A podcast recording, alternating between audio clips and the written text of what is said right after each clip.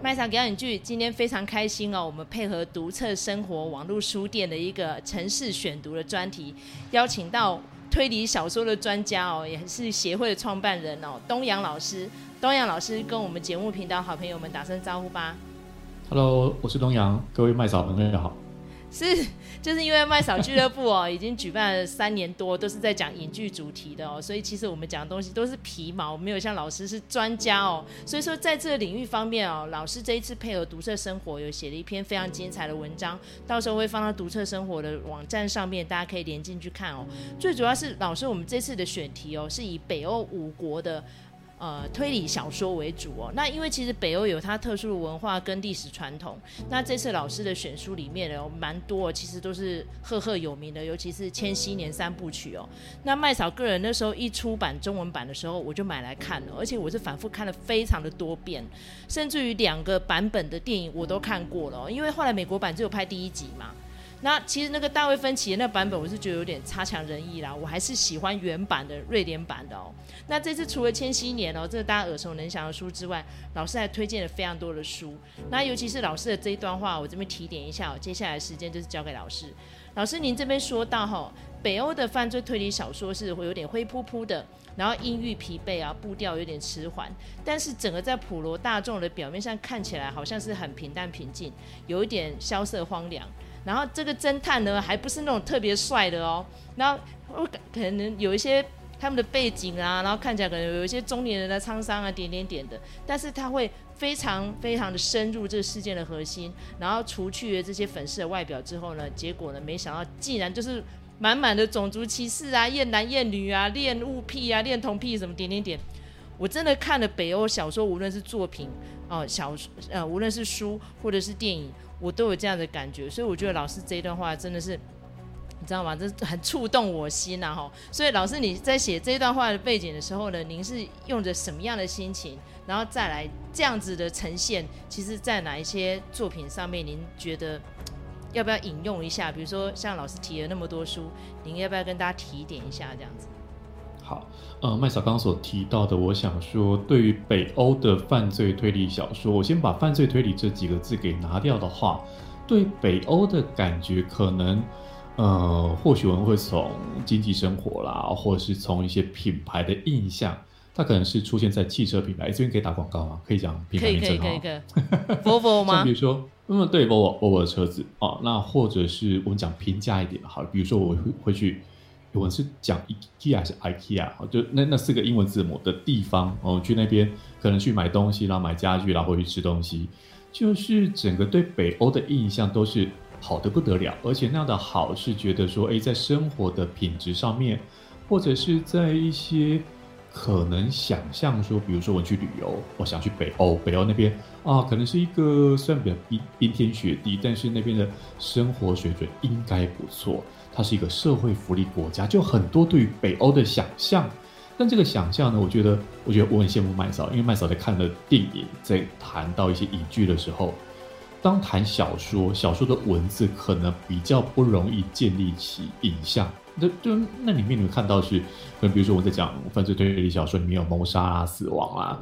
但是到底人躺在什么地方，然后那附近是。比如说我在看电影的时候，才看出说在北欧的那环境里头，讲话都冒白烟的。那包括我那时候去看到电影，也访问到一些从北欧来到台湾，因为有作品在台湾出版，所以在台湾办新书发表会，或者是在台湾的台北国际书展有见到面的时候，有几位作家，像我在二零一二年有在台北的国际书展跟一位叫做雷纳莱。来到拉尼诺，他他的名字有点难念。那以及二零一九年的时候，跟尤奈斯伯他们两位有对谈过，分别对谈了哈。所以在聊的时候才知道说，哎，其实他们就讲到说，北欧生活其实很无聊啊。那这是他们讲的，不是我讲的。那个无聊的感觉是说，他说啊，那个在冬天冰天雪地，那个冬天不是春夏秋冬的四季当中的其中一季哦，是冬季去占他们整年很长的时间。所以这个时间里头，可能占掉大半年。那就算是已经雪融了，天气比较暖和了，也就几个月的时间可以让他们出门。什么意思呢？就说啊，他们讲说在在家里的的生活常常会是那种哦下下雪了，或者是那种那种结冰了，所以要去除雪啦，要去铲雪，要去让他们要出门都很困难。那接下来就讲好笑了，就那个作者就露出很奇怪的表情。我我还记得印象非常深刻是那时候在书展的会场跟对方来讲，对方就眼睛睁大讲，就看着我说：“你可以想象吗？就是我们没有出门都那么困难的，你怎么会想象说有人要出门去杀人？你光在家里，窝在家里做自己的事情，然后甚至是那种你要去跟邻居好友，你要你要出门去，都是一个。”非常劳碌的事情的时候，你可能还在家里去顾说那个水管门结冰啊，门今天如果不出血的话，那个门打不开，可能接下来几天都要困在家里的那种那种情况。他讲着讲着，我才开始慢慢有那种哦，原来小说当中，小说里面不会有这些流水账，但是在看影视的时候，或者在看一些可能透过我们原本不熟悉，但影像一看就知道小说没有写的部分，在影像里头里头可以透露出来的时候，就让我想到说。我在二零一七年的时候，更早之前，也算算快快二十年了。二零一七年的时候，去看了一部金马影展的电影，叫做《冰岛犯罪现场》。啊，顾名思义，它讲的是犯罪故事。我不知道麦嫂有没有看过？没有选到这部片，很可惜。很久以前叫《冰岛犯罪现场》，但其实它的原名应该说它翻成英文的时候叫《Jar City》，啊，就玻璃之城。但它更早。它在 A 期台湾有出过那个小说，小说是皇冠出版的，书名叫做《血之罪》好。这本书已经绝版了。可是那时候我看了小说，台湾出小说，然后也有这部电影在只在金马影展上。后来我好像看到说在串流平台曾经出现过，现在要找很难找。但是这部片就让我看到说里头有非常多，有一幕很很让我惊恐啊！什么什么惊恐呢？是。里头有位警探，他下班回家吃晚餐。他吃晚餐在点餐的时候，我原以原本以为他翻译翻错，他说他点一个羊头。哦，羊头有那个羊的头，羊头，他不是那种挂羊，哎，对，挂羊头卖狗肉，羊头是那个羊头。结果回到家，这个警察回到家，顺手将晚餐往桌上一丢，就真的是一颗羊头。好，那那时候看到的时候就，觉得会不会会不会是国外，比如说？国外的朋友看到我买回家的晚餐是猪血糕啊、臭豆腐啊，是也是那种同样的记忆下。但我看到就是你买一颗羊头回家啃哦，这这如果台湾可能对应到料理的话，或许是东山鸭头，可能会觉得说那那吃起来香香酥酥的，然后去去去啃那鸭脖子，那不是哦，就那样子从那很生活的部分才开始看见说哦，很多，即便我是刚前头用很多品牌啦。很多生活方式的描述啦很多我们的想象，真的进入到影视，或也因此我当年看过的影视作品，回头再去看小说的时候，就会觉得那个小说世界在讲到犯罪，然后再讲到说我们在推理故事当中看到的那个那个面相哈，就慢慢的拉近了说，像刚刚麦嫂提到的，也是在我写在读册的文字里头提到说，其实那样灰扑扑的卖外貌。即便我没有去过北欧，我没有去过旅，我们我们去那边旅游，我的获得资讯的来源就是小说跟影剧的时候，但从那不是只有一本小说、一部影剧，它甚至是整个时间的纵轴，还超过了一百年，有一百年前的作品，有一百年几这几年的新的作品，全部累加在一起的时候，才看出说哦，慢慢拼凑出，也不只是犯罪推理小说，是北欧的小说里头，你就可以看到。这这里头的人的生活，以及再回到我刚刚说，有跟他们的作家在聊天的时候，他聊到，其实北欧的读者，他们读犯罪推理，但他们读的多，写的少，什么意思呢？就是他们会看到很多从原本是比如说英文的写作，那天跟我提到一个作家，像呃阿加莎克里斯蒂，英国的犯罪谋杀天后，他写在距今哈已经是半个世纪以前的作品。但他们翻成当地的北欧的许多国家的语文版本之后，他们就选择在家里，在这种刚才提到那种冰天雪地、足不出户，也不能足，也不能说足不出户，就很少出门去的时刻，他们去阅读，读着读着，他们会去想象说，如果在北欧有犯罪事件的时候会写什么。所以早期他们一样有是跟克里斯蒂一样那种写密室谋杀啦，写一种很英式情怀的。但慢慢慢慢的发现说，诶，当推理小说进入到一般人的生活、阅读以及写作的时候，他们就发现，其实犯罪推理是一个非常好去剖析社会的一个一项工具。怎么说呢？就是社会上很多不公不义，你可能反映在反映在最外头的，它或许不是谋杀，不是死亡，但是最激烈的，或是最引人注目的，当一具尸体出现的时候，你就会好奇，你就会想问说，是谁干的？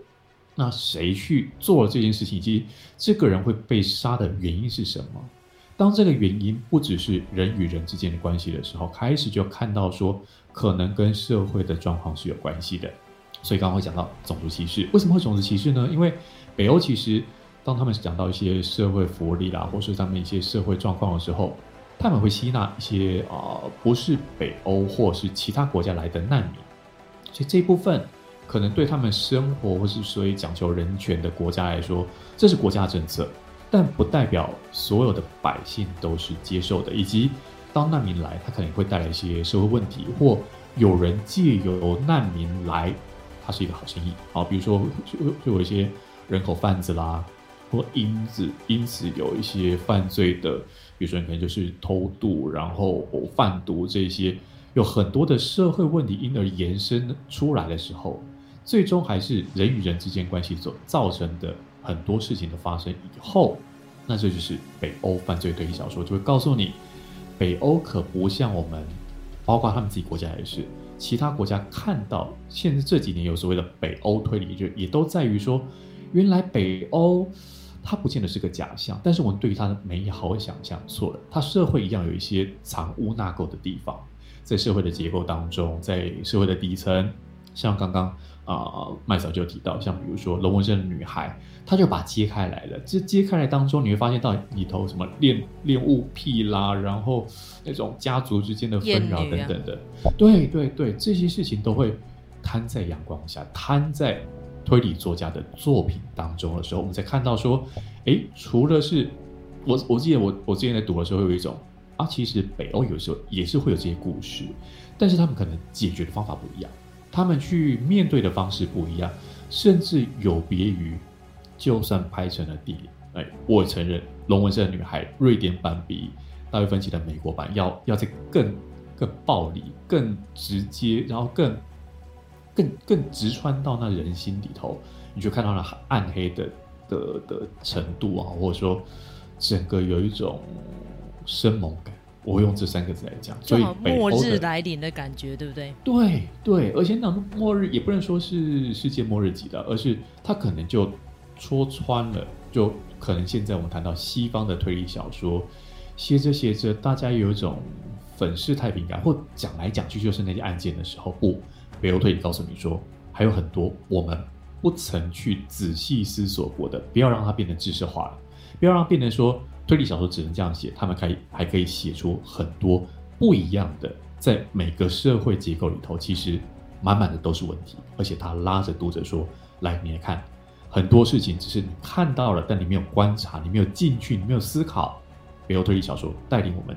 眼睁睁的哦，睁大眼睛的看里头发生了什么事。而且我觉得老师刚刚提到的那几个作品哈，我还想到有一部哦，刚好现在诺兰的新电影要上映了。他曾经有一部电影叫《针锋相对》，我不知道老师有没有看过哈？有。那个就是 瑞典电影改编的，但是他的那个所有剧情铺陈，其实当年的票房非常的差。就是嗯，因为诺兰这个人他很喜欢玩烧脑，然后他就用一些似是而非的一些观念呢，就是来混淆那个视听大众的判断这样子。那可能就是因为他是永昼跟永夜的关系哦，所以就变成嗯，北欧的一些作品里面呢，很多不一定是烧脑，有些就是非常怪奇。像我我曾经还看过部电影，不过他那个中文翻译真的破烂哦，叫《阳具》，就是一个小宝宝，然后就是那个女主角就是当年演龙纹身的女孩的那个。欧密瑞佩斯，他扮演农场的主人，嗯、然后因为他就是意外失去了一个小孩之后，他就很想要再怀孕，然后最后呢，他们家的母羊生出了一个羊宝宝，可是那个宝宝很怪，他只有头部是羊，身体是小男孩，就是有这么奇怪的戏，大概也只有北欧人想得出来。然后除了这部作品之外呢，还有一个叫做《边境奇谈》的电影，不知道老师有没有看过？那也是在金马影展有选进来，是瑞典片，嗯、然后是在讲两个非常。长相很奇怪的边境的官员，然后他们的嗯我要讲话可能会太露骨，就是他们的呃性器官是男女颠倒的，所以我觉得这样子的戏大概真的也只有北欧五国想得出来。然后尤其是拉斯冯提尔哦，可能老师应该也有听过他的大名，嗯、他所有的作品都非常的怪奇，然后看完之后会很多不舒服的感觉会跑出来。其实讲这种怪奇，我觉得连北欧神话，就我们听听过希腊神话、中国神话，嗯，很多地方神话都觉得北欧神话的内涵也很不一样。比如说讲到那个诸神灭亡啦、诸神黄昏啊这些事情，都是很，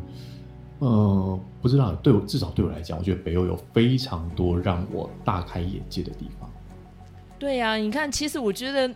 漫威把它变得好像。很梦幻、很浪漫这样子，那很 low。但是去年有一个叫《北方人》的 Apple TV 投资的电影，我觉得那个就有还原，因为它就是有点从哈姆雷特的原型故事再去改编的那个电影作品，我就觉得很好看。所以我觉得像这次老师选的书里面有一些有改编成影视作品的，老师应该都有看过那电影改编的。老师你喜欢吗？或者是说，如果今天觉得呃读书起来嗯好像觉得意犹未尽，是不是可以去看一下他们的一些衍生 IP 呢？诶，说到这个，我真的觉得被英美的主流媒体改编的悄悄讲，像比如说，呃，尤奈斯伯特一部作品叫《雪人》，男主角很不错，但是整部片真的，诶，有有点有点，我们还是回去看小说好了。像哈利波特系列的《知更鸟赌注》那一系列，如果回到小说的本体的话，我觉得我会更倾向让北欧的的影视工作团队来拍，因为像另外一部作品。呃，悬案密码，它是尤西阿德勒欧尔森这位丹麦作家所写的小说，也拍成了影视，而且就是让丹麦的制作团队来拍。里头我觉得不是不是只有那个你听到，比如说你在看电影的时候会听到里头角色的对话，他们讲相对对我来讲，我就不陌不不熟悉的陌生的那种语言，它不是用英文讲之外，它里头很多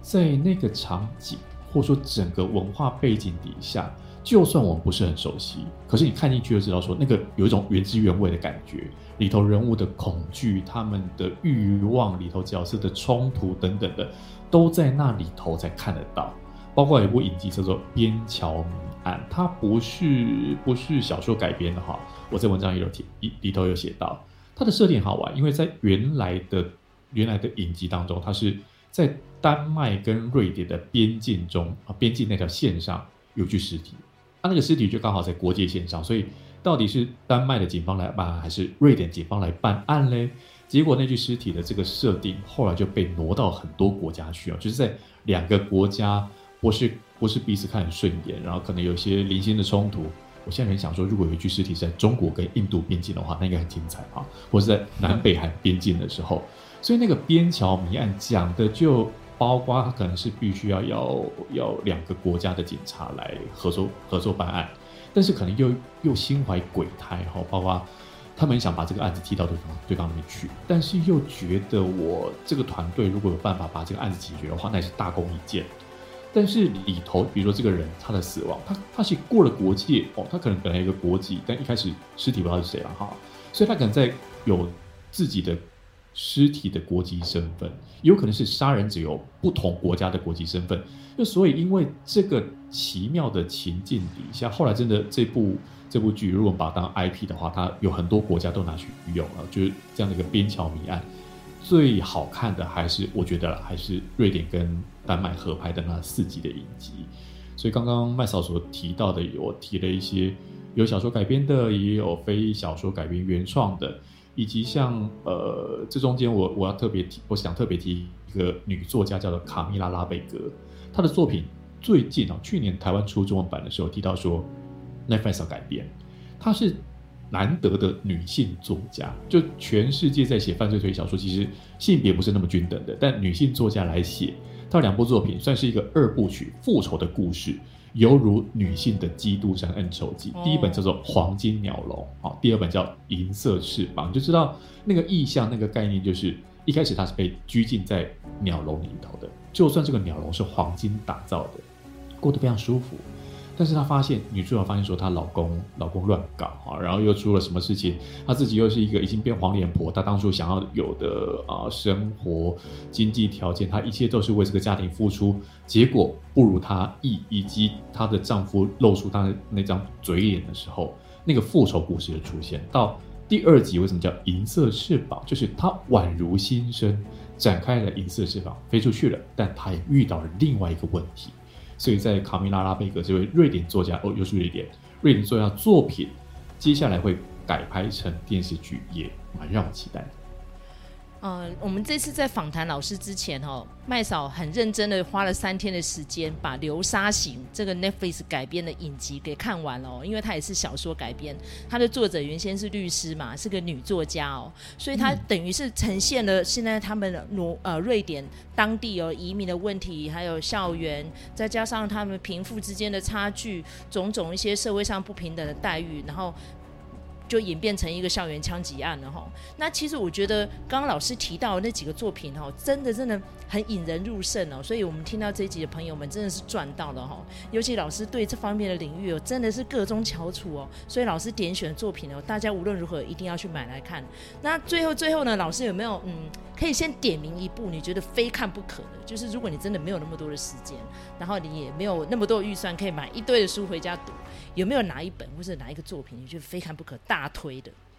有好贪心哦！刚介绍几部作品，其实都至少是有一个像呃，就算《黄金鸟笼》跟《银色翅膀》都是两部曲以上，所以我原本想推的是一个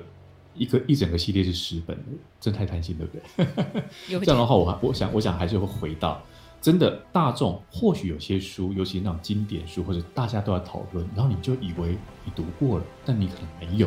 所以我还是建议，如果大家对于今天谈到的，